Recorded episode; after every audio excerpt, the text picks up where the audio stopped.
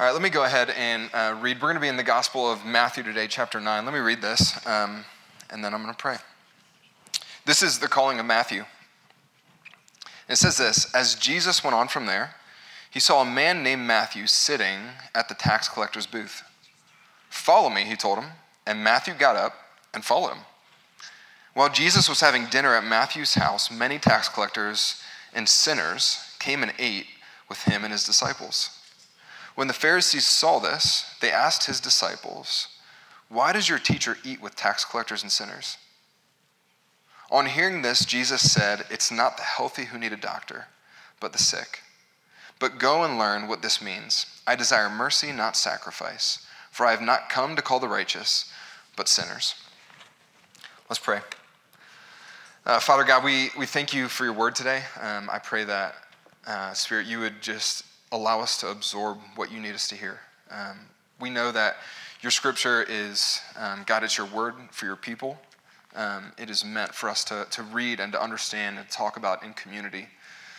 Uh, so, Father, I pray that you would um, do what only you can do, and that is um, change our hearts, mold us into your image, um, and restore in us uh, what you originally created us to be. God, humans that um, delight in you and reflect your image for this world to see. So, Father, I pray that as we come to this, this, um, this text, um, we would hear from you. God, would you increase and I decrease? Um, now, we pray this in your name. Amen. Well, hey, um, I'll say this total disclaimer. Bryce asked me to preach um, like at the beginning of July, and I told Bryce, I said, uh, wonderful, but I'm going to have nothing. Like, I'm going to have no time to prepare anything. I'm going to have no notes, nothing. And he's like, wonderful. I just can't do it. Um, no one else can. And I said, well, all right, I'll do it. so I, um, I, I don't have any notes. So if you're a note taker, I am so sorry. I know some of you just scribble away because uh, you kind of just process as I talk. I'm sorry, Cheryl's looking at me because um, I know she's one of those. Uh, I'm sorry, and we're gonna we're gonna have a good time getting through the Gospel of Matthew. I'm I'm j- literally these are just my thoughts. I'm gonna spew them out, and they're gonna be fantastic. I promise you. Um, so, uh, man, the Gospel of Matthew, it's one of my favorite Gospels um, because Matthew is writing to a very Jewish context.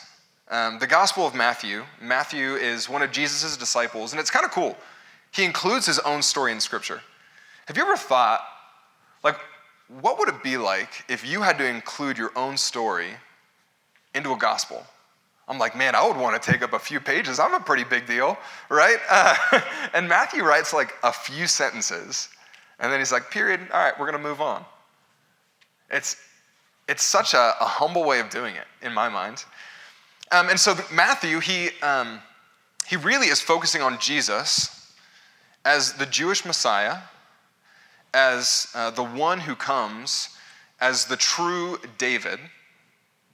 Um, and throughout Matthew, he is constantly, constantly referring to the Old Testament in a way in which no other gospel does.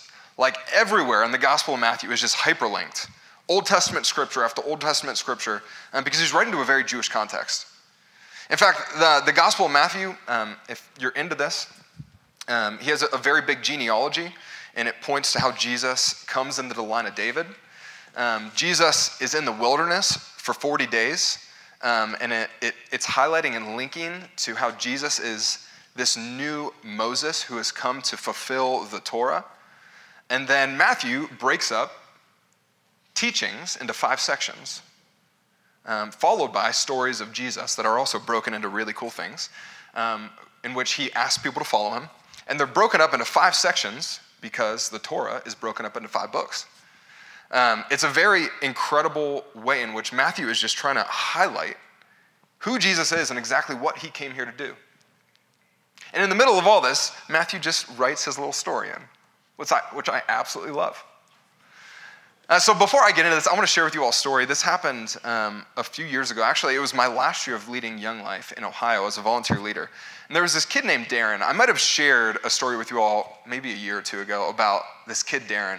Um, Darren, I don't know if there's ever been a kid like him. I don't know if there ever will be another kid uh, like him either. But Darren was, um, he was a spaz. He was just kind of crazy. Like everything Darren did was wild. Um, like imagine someone just standing up and screaming and then just kind of sitting down. There's no explanation. That's just what Darren did. Um, and so the first time I ever met Darren, it was at one of our Young Life clubs. Um, and Young Life Club is kind of a place where kids who would never really walk into a church can hear the gospel for, for like for the first time. And uh, I remember walking in, and my co-leader had invited Darren to come to Young Life Camp or to come to Young Life Club, and we were in kind of this like makeshift barn that was pretty big, and it would hold like 20, 30 kids. It was awesome. And uh, Darren, I walk in with a few of my guys that I had just picked up. Uh, some of them were new, some of them I'd known for a while, and I was discipling them. And there's this kid um, who's climbed up into the ceiling of this barn and he's hanging upside down by his legs on a, on a pole. Um, and he's screaming, just screaming at the top of his lungs. And I'm like, who is this kid? Who invited him? Like, and why is he up there? Uh, and that was just Darren. Um, it, it just kept getting more exciting after that point. Like one day I took him, um, it was actually after Young Life Club, we had went to uh, this ice cream shop and we were buying, buying kids ice cream and kind of having one-on-ones with them. And Darren really wanted Jimmy John's day old bread. And at this point, it's like nine o'clock, and I have to take kids home. And so I'm like, Darren, we're, we're wrapping up. Like, we got to go. And so everyone's piling into my car, and he's like, I want bread. And I'm like, Darren, we're not getting you day old bread. Like, it's nine o'clock. Get in my car. I've got to take you home. His parents were pretty strict. Um, and so Darren jumps out of my car, and I'm like, Darren, I'm, I'm leaving you, dude. Peace out. Like, see you later. And so I started to pull away, and there's two lights um, to get out of this place, and I see Darren like spring into Jimmy John's, um, and I'm like, all right. And so I start to pull out, and uh, so I get through a stop sign, I get into a stoplight, I'm at a red light, um, and all my guys are laughing. They're like, "Are you really going to leave him?" I'm like, I, I guess. Like, I, I, don't know. It's his problem at this point. Um, and the, the light turns green, and I see a kid sprinting through the parking lot with a day old bread, just screaming, ah! And I was like, what do I do? And so cars are behind me beeping at me, so I start to pull out. And uh, as I pull out, right, I'm in the fourth lane of traffic, actually fifth. There's a median and then two lanes coming this way. Darren sprints, screaming in between the two cars coming this way as I'm turning, and my windows are down, and he j- literally jumps through the window into my car screaming on top of other kids. And I'm like, Darren, you can't do this. Like, what are you doing? Uh, but that was just Darren absolutely crazy. Um, and he was just one of those kids that I'm like, I don't even know what's going on in your mind, but like, I'm kind of for you, dude. Like, I kind of, I kind of want to hang out just to see what happens. Um, and Darren had some really interesting friends, and I remember um, I, I, invited him to Young Life Camp that year, um, and we were at Saranac Lake, which um, is one of Young Life's most like beautiful properties. Um, it's in the Adirondack Finger Lakes in New York. It's just incredible. Um, and that was the first time Darren had ever heard like the gospel. And so I remember after the crosstalk, um, like night five, we had cabin time, and he, I could tell he was processing through things. He just has a hard commitment issue. His, his mom was addicted to drugs and, and put in jail at a young age. Um, and he lived with his dad, who was um, pretty strict, and Darren didn't have a lot of places to process things. And so Darren, he just, I could tell he needed to process. And so um, we, we left our cabin and we went and sat at this dock that kind of overlooked the lake. And I remember just having like a one-on-one with him in which he like he got to just process what was going on in his mind. Um, and I remember it was like the first time he really realized, like, wow, do I really have a purpose? Like, does God really want to use me? Because um, he had never thought through that before. Like, is, does my life actually mean something? Like in all of my mess and all of my brokenness, could actually something good come from that? He was kind of shocked by the whole story of how Jesus came to love him and die for him uh, because he'd never seen that in his life with his family, with his friends, and his community. And I remember him just experiencing Jesus, and it was, it was that night on that dock in which he decided to follow Jesus. Um, and it was, it was incredible because, man, I loved, I loved being Darren's leader. I loved being around him. Um, and it, it, was at that point that I realized um, he loved following me. And what a privilege and honor that was. And the reason I, I tell you that story is because we're going we're gonna dive into um, the Gospel of Matthew in Matthew 9. And we're going to see a story about this guy who, man, we know from his past life had nothing to do with religion, did not think um, that somebody would want to use him for any religious purposes. Yet Jesus walks up to him and sees the value and purpose of his life and invites him into something greater. And so this is in Matthew 9. It says, As Jesus went on from there, he saw a man named Matthew sitting at a tax collector booth. Follow me, he told him.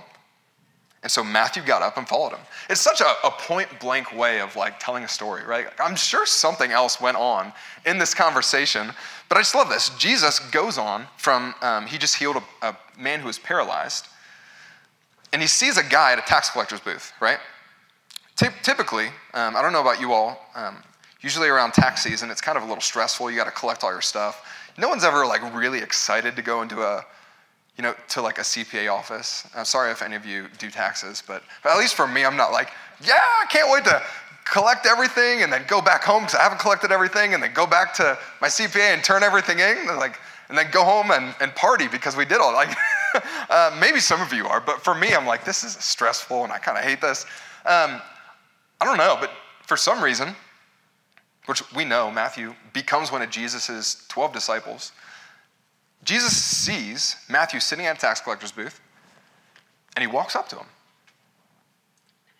Walks up to a guy that most people pass by because this was a guy who would collect taxes and turn them into the Roman government. Uh, we, we know from history that tax collectors would often use their power um, of collecting taxes to collect extra taxes um, and steal people's money. And he's, he's a Jew, so he's stealing money from his own people.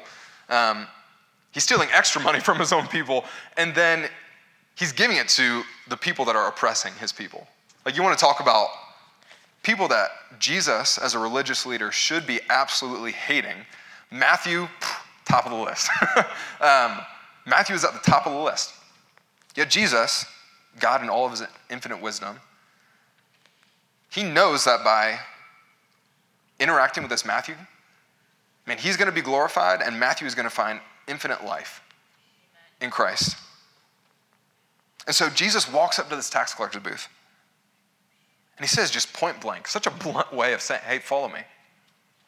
Which I'm sure that might have been the first time in Matthew's life any religious person said anything nice to him. Like, we don't know why or how Matthew got involved in the tax industry, but it wasn't a good tax industry. Like, we don't know how or why often people get involved in drug industry. Um, it's usually not great. Usually there's a lot of trauma or bad things happening in a person's life that would lead them to that place of desperation. But kind of just think of Matthew as someone in that situation. This is a dirty, dark profession that nobody glorifies. And yet Jesus walks up to him and he says, Hey, I want you to follow me. And so Matthew just writes in, um, and Matthew got up and followed him. Not even I, not even like, yeah, I was holy and I had this huge moment of uh, Jesus changing my life. It's, he just says. So he got up and he followed him. I, just, I love that. It reminds me of Darren. it reminds me of crazy Darren. And it says this it, it quickly transitions because Matthew doesn't just get up and, and start following Jesus. It says this, uh, verse 10. While Jesus was having dinner at Matthew's house, many tax collectors and sinners came and ate with him and his disciples. I love this. Jesus doesn't just pull Matthew out and say, All right, check it out. um, I'm holy, I'm Jesus, I'm God.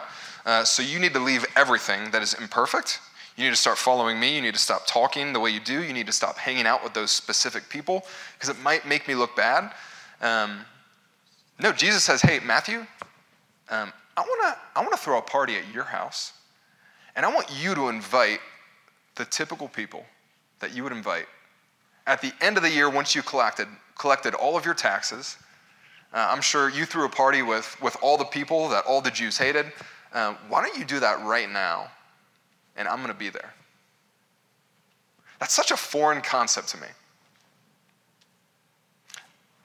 But yet Jesus does it. And so Jesus invites his other disciples to Matthew's house, and they literally throw a party. I mean, they throw a party because Matthew had just been called, right, to be one of Jesus' disciples. But I don't know about you.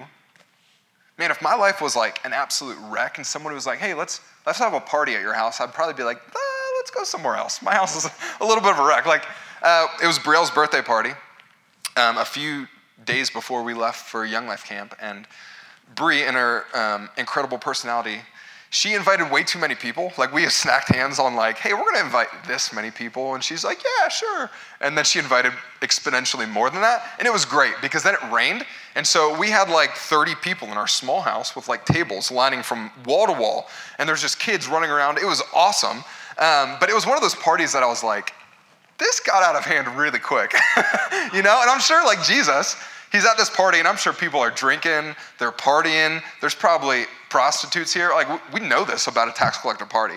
Like, there are probably people in here that would make you really uncomfortable if you showed up at a party and those types of people were there. It's like, should I, should I be at this type of place? I don't know. And yet, Jesus decides to show up, and not only show up, but he asks Matthew to do this, right? There's tax collectors and sinners. And then we get to verse 11. And it says this When the Pharisees saw this, so the Pharisees, religious leaders of the day, they're seeing this party.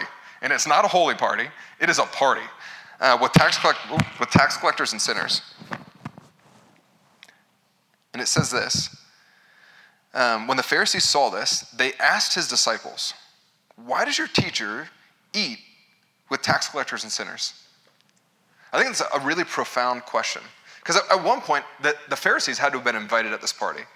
And this, this isn't in scripture, but I can't help but to think like Jesus probably went to the Pharisees and he was probably like, hey, we're, uh, we're having a party. Why don't, why don't you all come? They're like, oh, yeah, whose party is it at? And Jesus is like, actually, let me, let me share the story with you. There's this guy I met. I actually invited him to be one of my disciples. The Pharisees are probably like, whoa, one of your disciples? Uh, who, who is it? Probably thinking of like, you know, a holy person, somebody who's like religious or upright. Jesus is like, oh, it's that Matthew dude, the, the guy who used to collect taxes, taxes. And I'm sure the Pharisees were like, what do you mean that's your disciple? And, yeah, that's my disciple. We're having a party at his house. Right? And so the Pharisees are there and they're just watching all of this happen. And they're thinking, I don't want to be a part of that. I can't be a part of that. Because that might affect the way that people see me. That might affect the way um, the, their synagogue at the time saw them. That might affect the way they do their job. That might affect the way they interact with their family. Yet Jesus, he jumps straight into the middle of it. And he says, I don't care. I'm for those people. And in fact, they're the reason I came to this earth. And so the Pharisees don't actually go to Jesus, they go to Jesus' disciples to ask this question. And Jesus overhears them. You notice this, they go to his disciples, yet Jesus hears them. And it says this in verse 12 on hearing this, Jesus says this profound statement. It says, Jesus says, it's not the healthy who need a doctor, but the sick. Jesus came not for the healthy, but for the sick. and I think that's important. Um, it's important for us to realize even if we're in Christ, right? We are new creations. We are a part of God's family. We are declared righteous. The moment Jesus walks into our life, hallelujah is right. Um, I'm so glad that I'm no longer, and if you've made a decision to follow Jesus, you are no longer defined by your past, by your present, or by your future, but by Jesus now. Um, but Jesus is still in the middle of that. Um, and yet, if we ever forget that we're still sick and broken, I mean, what a shame it is. Because that's exactly who Jesus came for. He didn't just come once, but I mean, Jesus is still present. He is still here to sit in our brokenness, to sit in our shame, to sit in our sin, and to walk through life with us. I can't help but to think about the conversation with Darren. Man, Darren was a wreck. I mean, he had so many unprocessed, he had unprocessed trauma that he had gone through. Um, there were things that I, I literally could not fix in his life. I mean, there, there are counselors that I know who have incredible tools that could not fix about his life and about his past. But Darren didn't need that. He needed somebody to be with him, to be for him, and to constantly share Jesus with him. And I'm, I'm telling you, I'm not perfect, especially at that time. I was in college. I was an idiot. I was a mess. um, but that's not what Darren needed. Darren didn't need a perfect person, he needed a sick person that Jesus was using. And if we ever forget the fact that we are still sick and broken, we're missing out on so much of the gospel. So much of the gospel. So Jesus says it's not the healthy who need a, a doctor, it's the sick, and that's who we are. Despite what we think about ourselves, um, we are broken sinners saved by God's righteous hand. but then he says this really fascinating line. And this kind of goes back to um, how Matthew is just hyperlinked with all of these Old Testament passages.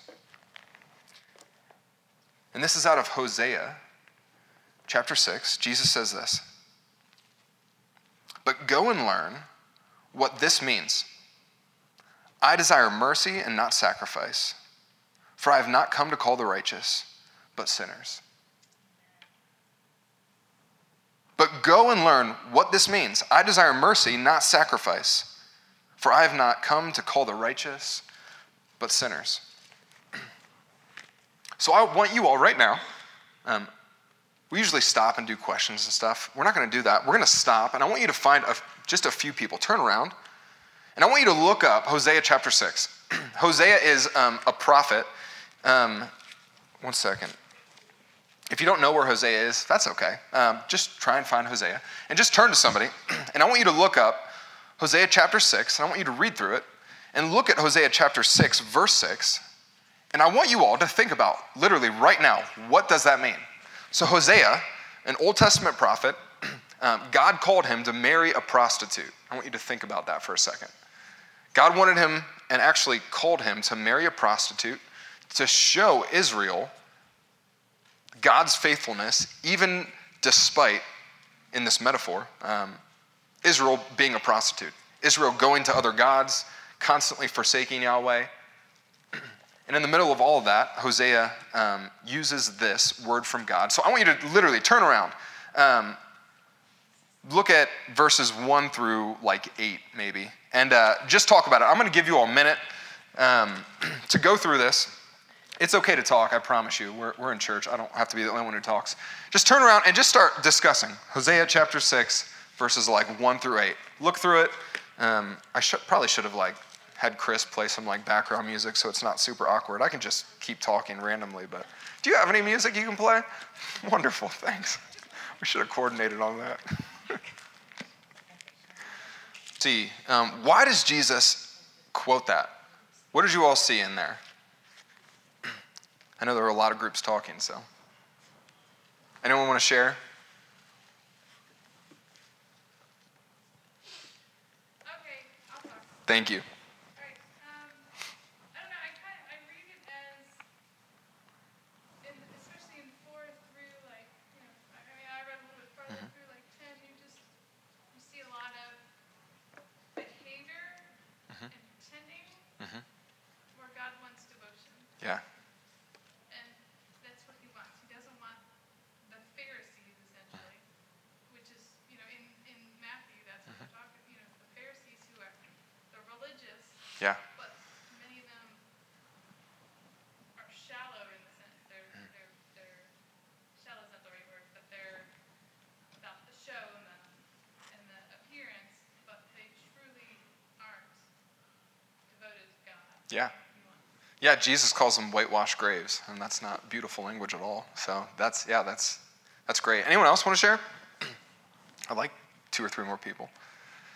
I feel like that's, that's me, like I get up first thing in the morning and, um, I have my quiet time and, and I'm good, just as long as, like, you talked to her about the mist, so it's foggy in the morning and I'm, I'm pretty loyal until the sun burns off the fog the day, and I'm like all over the place. Yeah. And he wants us to stay as loyal to him as he is loyal to us and make the day about him, not about Cheryl. Yeah. And, you know, just stay focused. Just stay focused on him. It's not about what other people think. Who cares what other people think? I need to stay focused on what he wants me to think and how he wants me to feel about That's good. That's good. Was someone else? Yeah. I think about uh, Jesus would say things to the Pharisees that remind me of the movie Lost in Space where the robot would say does not compute. Right? So That's great. I think he, he said this specifically so that the Pharisees would say that doesn't make any sense to us, and it would drive them back to Hosea. Because right after that says, For I desire mercy, not sacrifice, which did not compute with them.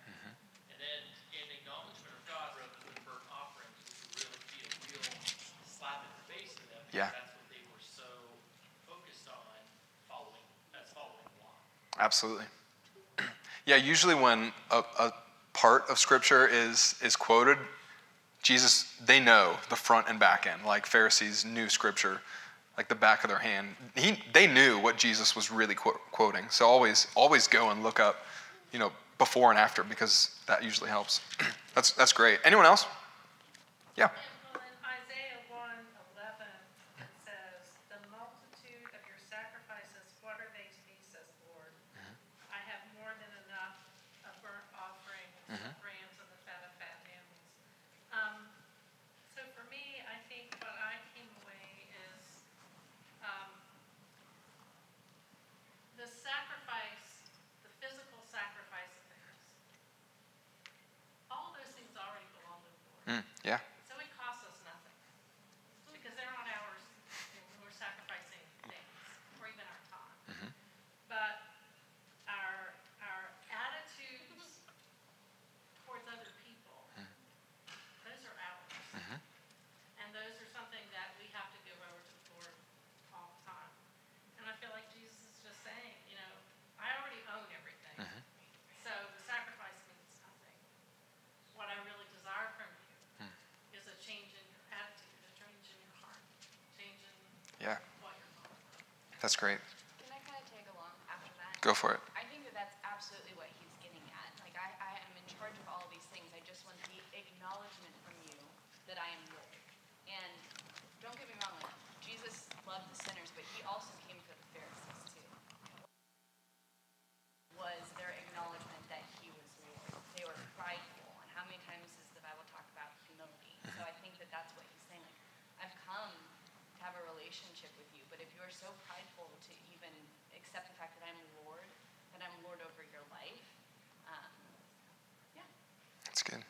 Yeah, thank you all. Um, Jesus, Jesus quotes Hosea um, 6, verse 6, and if, if you're there and you see it, it says, For I desire mercy, not sacrifice. And then it, it goes on and it says, An acknowledgement of God rather than burnt offerings. Uh, that word mercy in, in verse 6, that word mercy in Hebrew is chesed, but you've really got to like hakalugi. So everyone practice with me. Chesed. It's H E S E D. Everyone, chesed. I'm, I still can't do it. I'm not Jewish. Uh, that word chesed. Um, it, it's it's a complicated word, but if you were to to wrap up all of Scripture into one word, um, chesed would be the word that really defines God and defines why Jesus came. It, it's a complicated word because every translation kind of uses it differently. There's a really um, good book. One of my professors wrote it. It's called "And I Will Praise Him," and um, it's a book about the Psalms and a book about praise that I, have kind of read, and it's helped me at least appreciate the Psalms more. I'm not a big Psalms guy. Um, I am now after reading this book and taking a class on the Psalms. But he says this about um, Hesed. Let me see it. It says, some of the many translations are mercy, merciful, goodness, loving kindness, merciful kindness, and the like. Uh, the major dic- I'm sorry, the major dictionaries for Hebrew study go in two directions for the meaning of the word. One um, emphasizes the, the dimension of loyalty as the basic meaning of the word. Other direction, or sorry, other dictionaries stress the concept of mercy or love. And so this word, it really has two different directions. One is God's attribute of mercy, of like looking at somebody and doing something. Like it's not just love, because love is like often in our culture a feeling that you can have for somebody without actually doing something. Mercy is um, more a concept of actually helping them in, in the pain and struggle that they're going through. But on the other end, um, it's a word that describes loyalty. Being loyal to someone, no matter what's happening in their life, no matter what they're going through. Uh, and this word is so complex that in English we don't really have a definition for it. Like in our Bibles, sometimes you'll see mercy, sometimes you'll see loving kindness, in which those translators just smush two words together because there's really no one word to capture it. Um, and I, I, really like the word um, loyal love um, because it's God's love for us, which we know is an action based off of Jesus' um, work on the cross. Um, and it's also his loyalty to his people.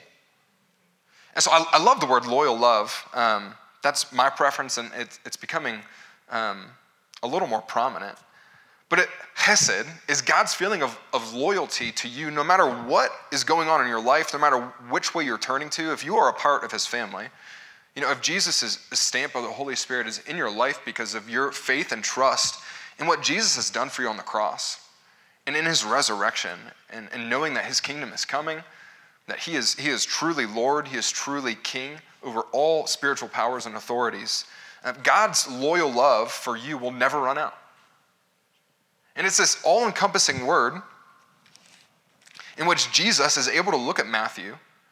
He's able to look at this party of absolutely broken people, and he's saying, Yeah, those are my people. I've, I've come here for them, and there's nothing you can do or say that will ever change my mind. There's nothing you could ever do or say that will change the way I feel about them, because those are the people I'm about to die for.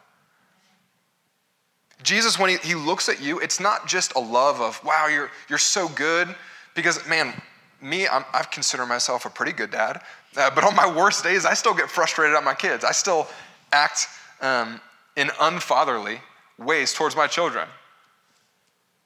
Why? Because my love is not perfect towards them. My love is predicated on my own thoughts and feelings.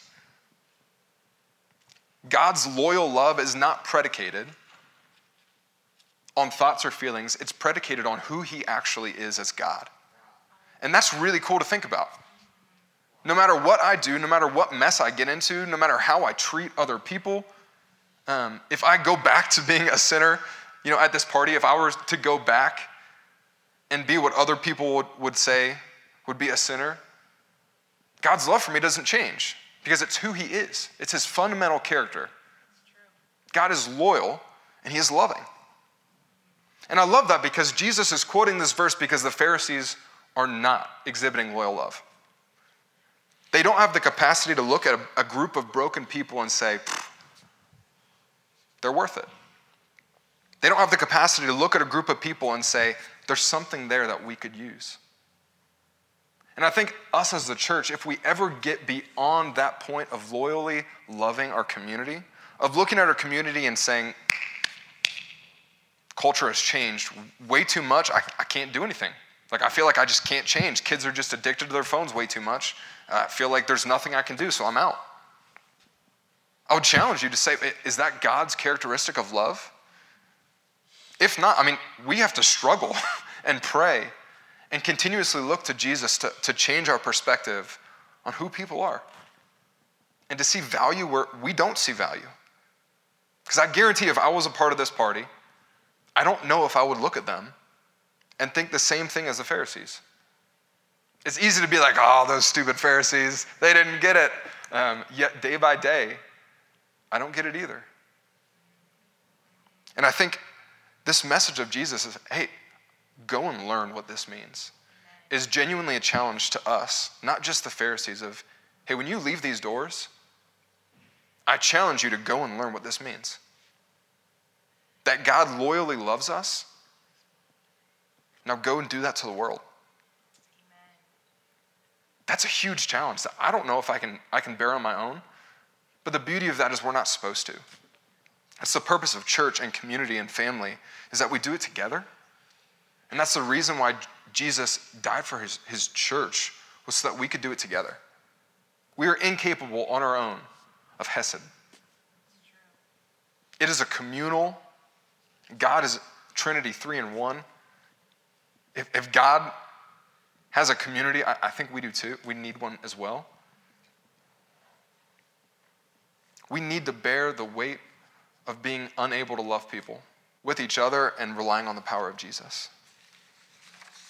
And so I just want to leave you with a few questions um, before we close um, that are important to think about.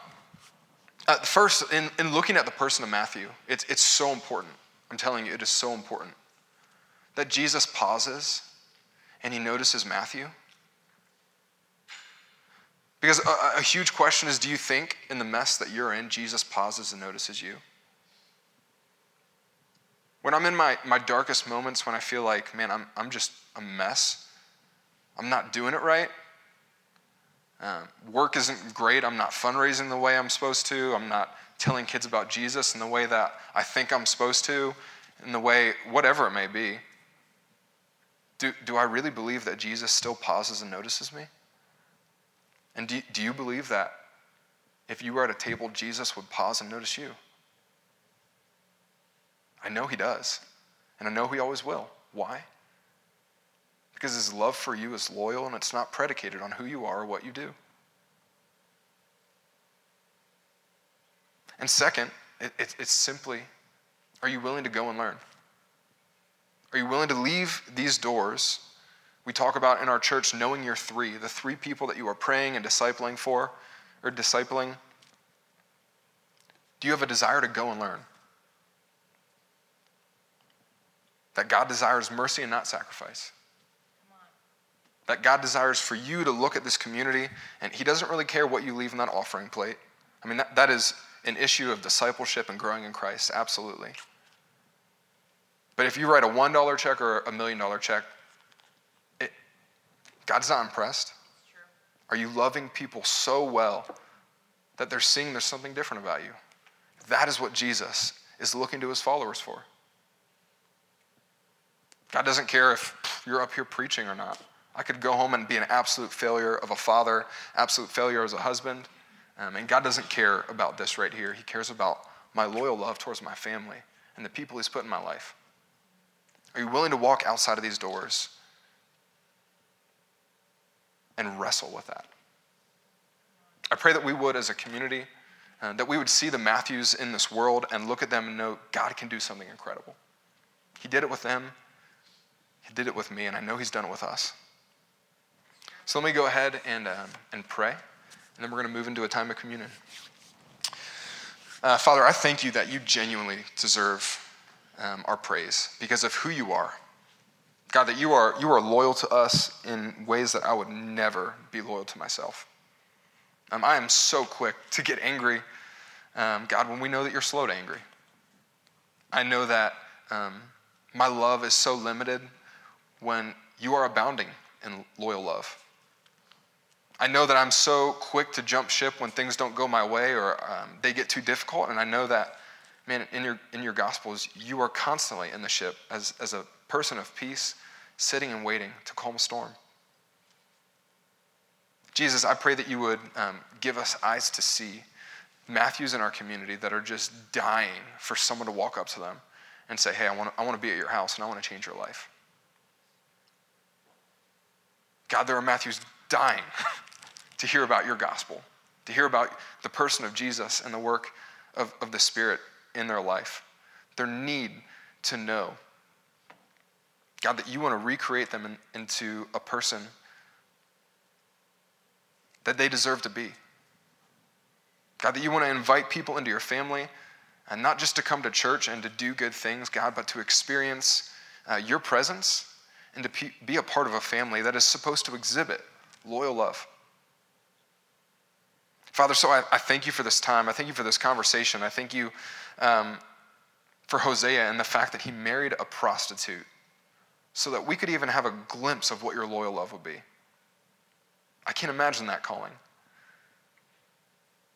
Father, so I, I thank you for today that it is good. And no matter what we think leaving this building, uh, you will always love us. Uh, God, but I, I, pray that we would continue to pursue you and your love uh, and the love you call us to have for our communities. Jesus, we pray this um, in your incredible name. Amen. Um, y'all, we're going to move into a time of communion, um, a time in which Jesus invites us to think about how we are actually a part of this family not just here in Elkins, but a, a, a part of the church universal. Um, it is a meal with Jesus, a meal as a family that we get to have, in which we know and acknowledge that, man, those who are declared righteous, we are righteous indeed. That we have become sons and daughters of the Most High God, and nothing can change from that. So before we take this meal, I want to just give you all a chance. Um, we're, we're called to not come to this meal in an unworthy manner, and Bryce often says that. That doesn't mean if you've sinned uh, a million times this morning or got into a, a fight with your spouse, great. I hope you did, because that gives you a chance to right now look at them in the eye and say, I'm sorry, I shouldn't have done that. And so I want to challenge you before we, we come to this meal um, to make your heart right with God or to make um, a relationship right now right with you um, and someone and God. I'm going to pass this out, and then um, are we going to sing a song first? After. Okay. They're going to sing a song while I pass these out. And, uh, and then we're going to take communion.